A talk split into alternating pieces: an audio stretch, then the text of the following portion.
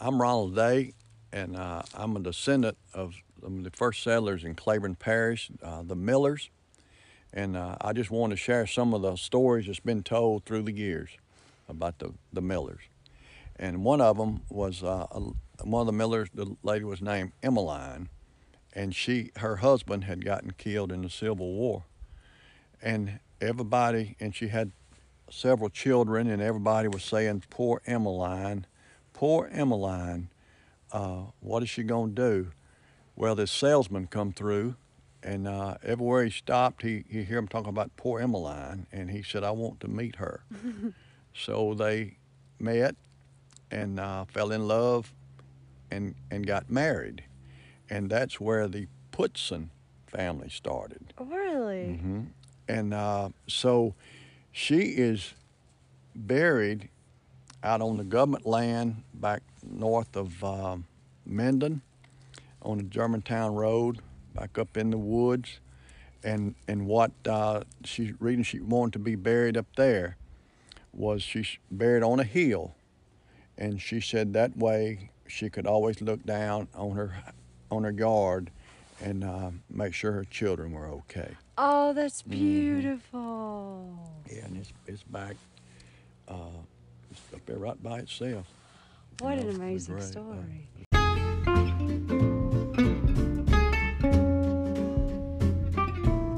Welcome to Lano, where we explore the side of Louisiana most don't know about, Northern Louisiana.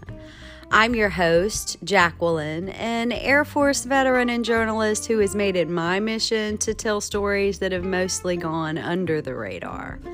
On this episode, we'll be trekking into the backwoods of northern Louisiana all the way to the site of the very first European settlers' cabin site in what was Natchitoches Parish back then, though it's Claiborne Parish today.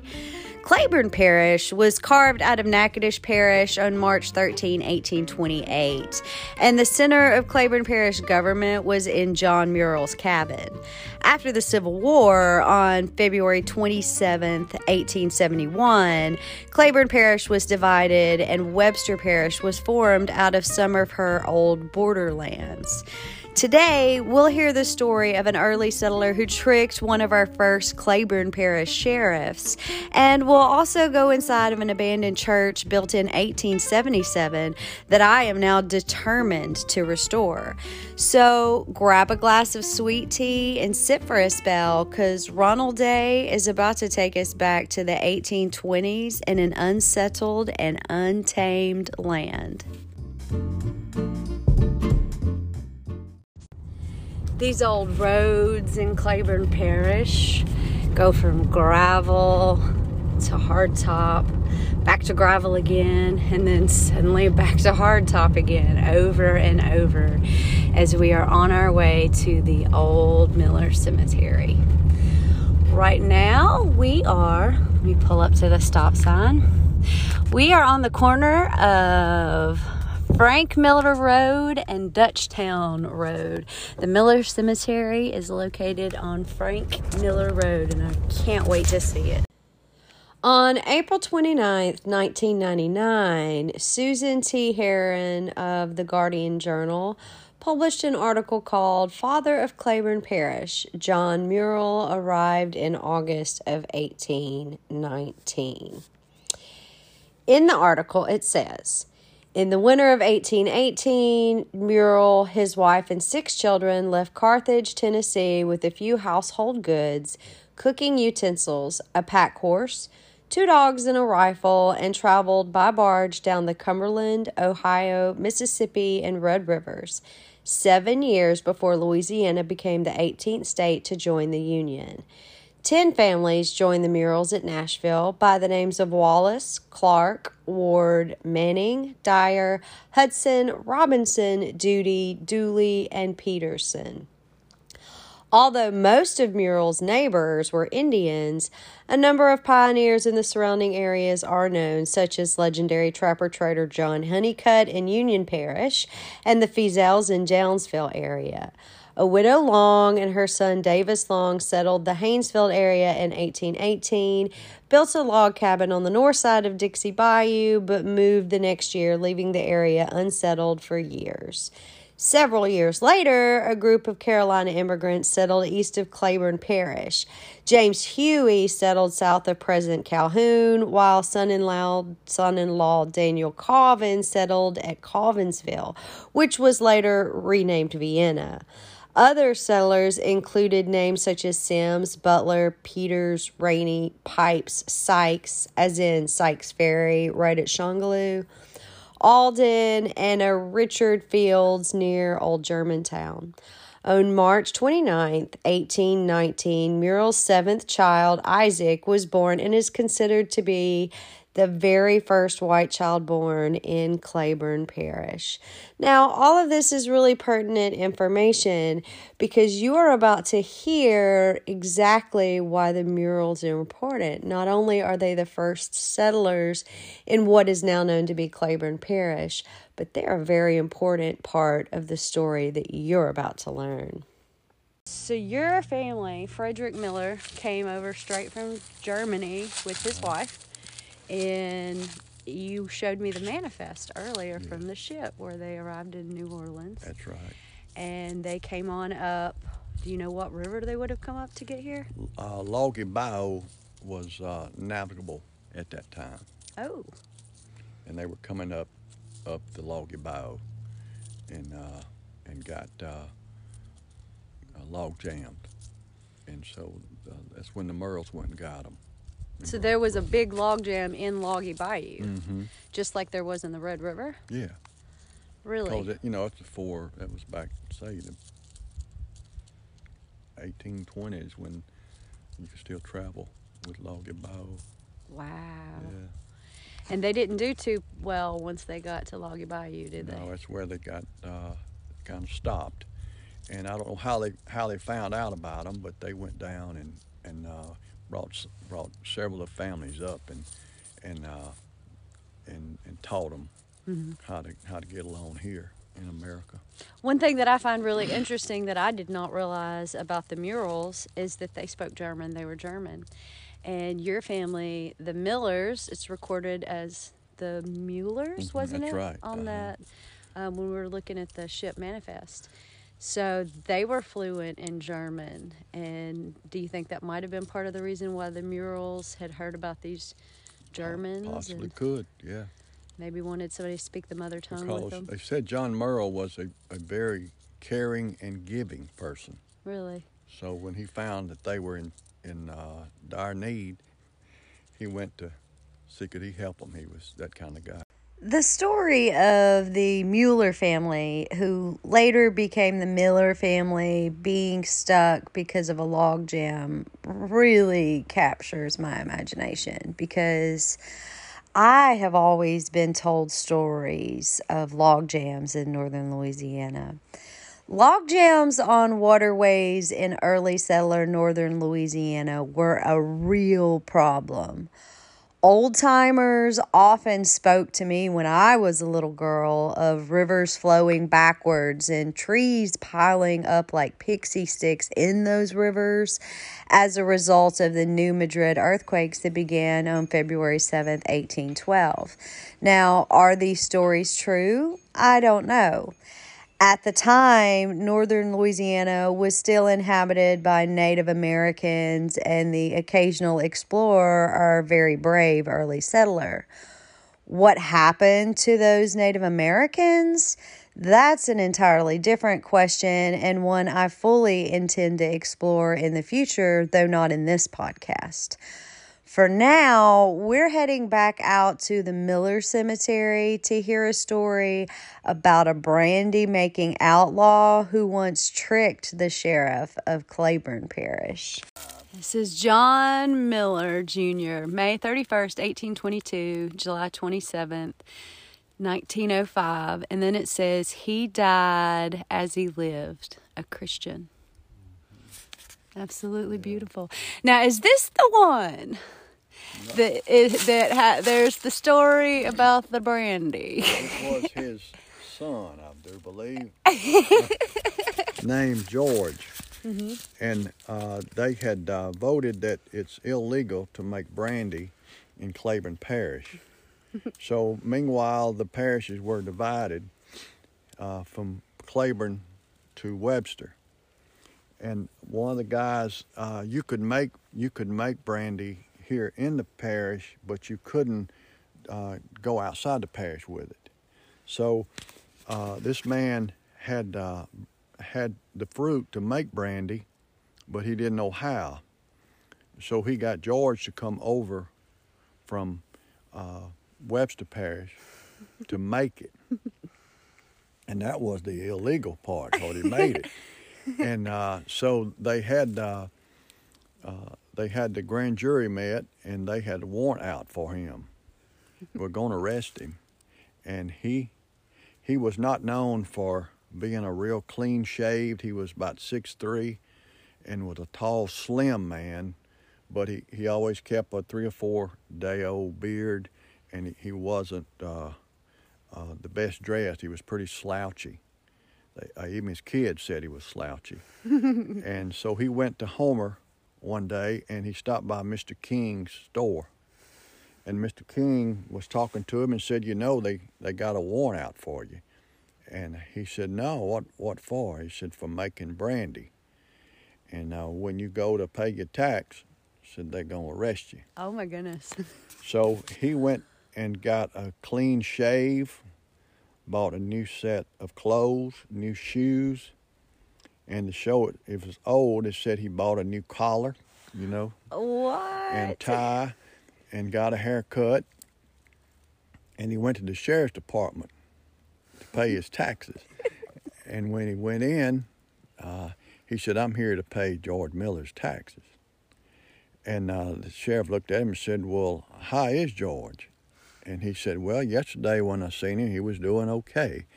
And the sheriff took the was taking his money and gave him a receipt, and he walked out. it's because he was so clean cut and had, had changed his appearance that they didn't recognize him. They didn't know who he was. And when he got home, they say his wife and kids like not to recognize him. so that's how he got out of getting arrested for making brandy. There, you know, there's still a lot of people around Claiborne Parish that if we cleaned up, you wouldn't know who I we know. were.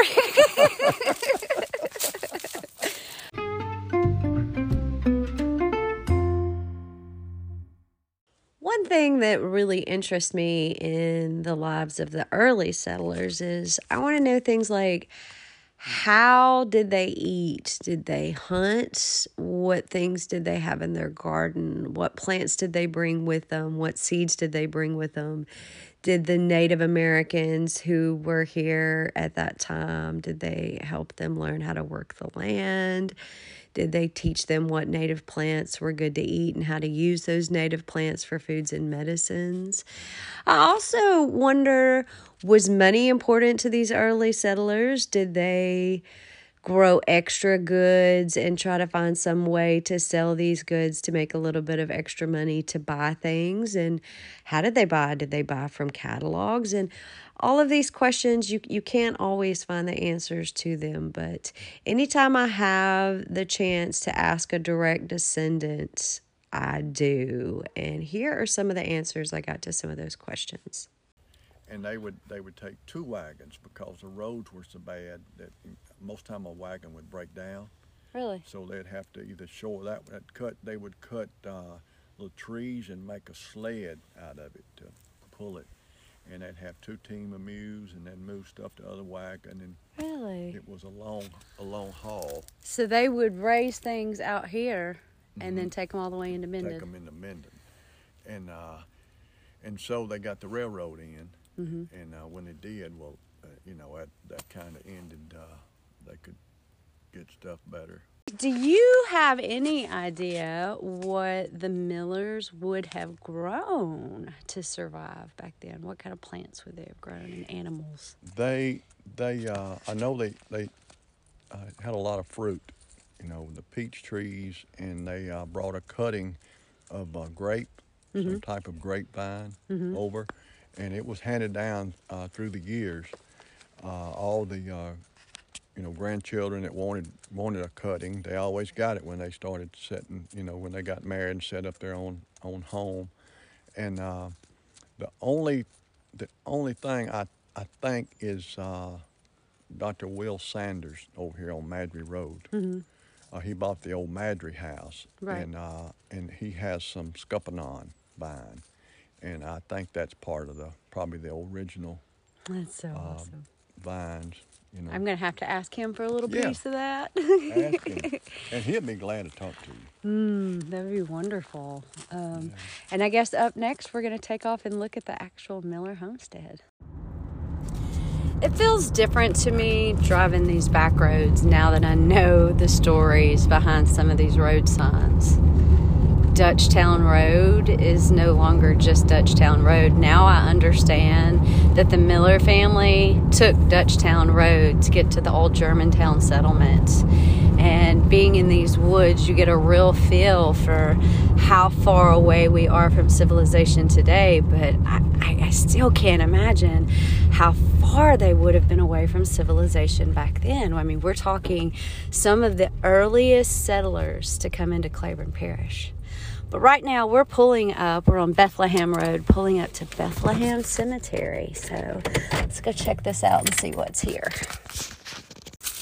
Oh, look at that church. And you know, they were people were taking. Uh, we're gonna tear it down for the old wood, mm-hmm. and uh, a lot of the windows have been taken out, and all the pews were, were uh, I think, sold, uh, to, you know, for a, a donation to go back into the cemetery, upkeep of the cemetery, and so friends of mine was trying to get some lumber out of here, and they they was they got a little nervous thinking the church may fall in on them, so they quit. Oh, that thing's in good shape. And that's been uh, probably three or four years ago. No, I'm looking Oh, at yeah. her. And She's those- got good bones. Look at her. An old church, and you can see the the uh, underneath it those, those beams. You can mm-hmm. see where they've been hewed. Oh my goodness. They they big old long. Oh, look at the doorway. Yeah, isn't that something? And there's n- not a door on it, mm-hmm. but Somebody's been in here getting some stuff, and it's beat out good.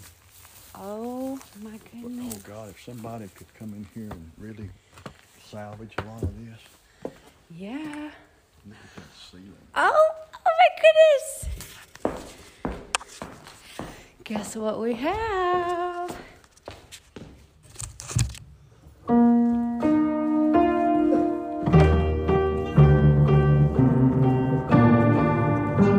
No, we can't. We can't play it. Almost got a tune on. oh, we tried. That's just not gonna work that's at where the all. pulpit was. Oh. There's the oh. classroom right there. Wow. And the classroom. And then uh, this was, they even had an organ in here. But uh, My goodness. I don't want anybody to salvage it. I want to put it back together. oh yeah, wouldn't this be, wouldn't this be something to have those wedding things, you know? For real. This is in really good shape. The Bethlehem Church really touches my heart because I grew up going to an early settler church. When I was two years old, we started attending New Bethel Baptist Church in Little Rocky Mount, Louisiana. And this is an early settler church where our pews were made of solid pieces of wood and there were no nails. And we didn't have air conditioning when I was a little girl, so the windows were open, and you sat with a little church fan in your hands and fanned yourself when it got hot. And that was just a normal way of life for me. That was a normal way of life for us in our tiny early settler church. So when I walk into a historic church in the woods of northern Louisiana that has been abandoned and is no longer in use, I know what it felt like to attend churches like that because I have. I've done that in my lifetime. And at the time when I was young, I didn't know that it was something special. I didn't realize I was one of the last people to have that experience. But these old churches really touched my heart, and Bethlehem is a beautiful example of what it was like to go to church in the woods back then. But now we're on our way to the Murrell Cemetery, the very first cemetery in this region. And we're also going to the Murrell home site, and that is where John Murrell's cabin stood when he came in 1819. Okay, and what is this? John Murrell Home, Claiborne Parish government began here. About 1828. What? And back down there is the cemetery. Well, look at that. This was called a military road. That is the most humble marker I have ever Yeah. seen. Yeah, I'm going to take a picture of that. And down this road, this is the old Is is is military road. uh cemetery.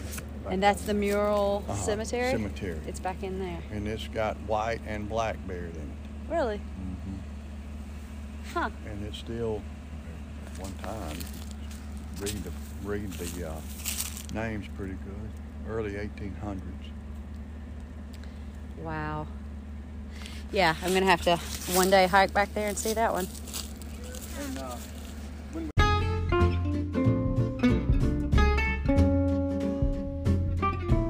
Do you have a story or a special place that needs to be featured on Leno? Don't be shy. Email me at louisianajournalist at gmail.com. Remember, this is our history. This is our combined culture because there are many different cultures of northern Louisiana. So, no matter what culture you are from in northern Louisiana, reach out to me because we have a lot of stories that we need to tell really quickly. We have a lot of historic buildings to tell people about, and maybe some of them can be saved and maybe some of them can't. But you know what? We've got to try. Thanks for joining, and thanks for listening to Leno. Leno would like to thank Ronald Day for sharing his early settler family legacy here in northern Louisiana. And we very much look forward to sitting down and talking with Ronald in the future because he has agreed to share many, many more of his family's early settler stories. So tune in to Leno in the future for a lot more of our earliest recorded history.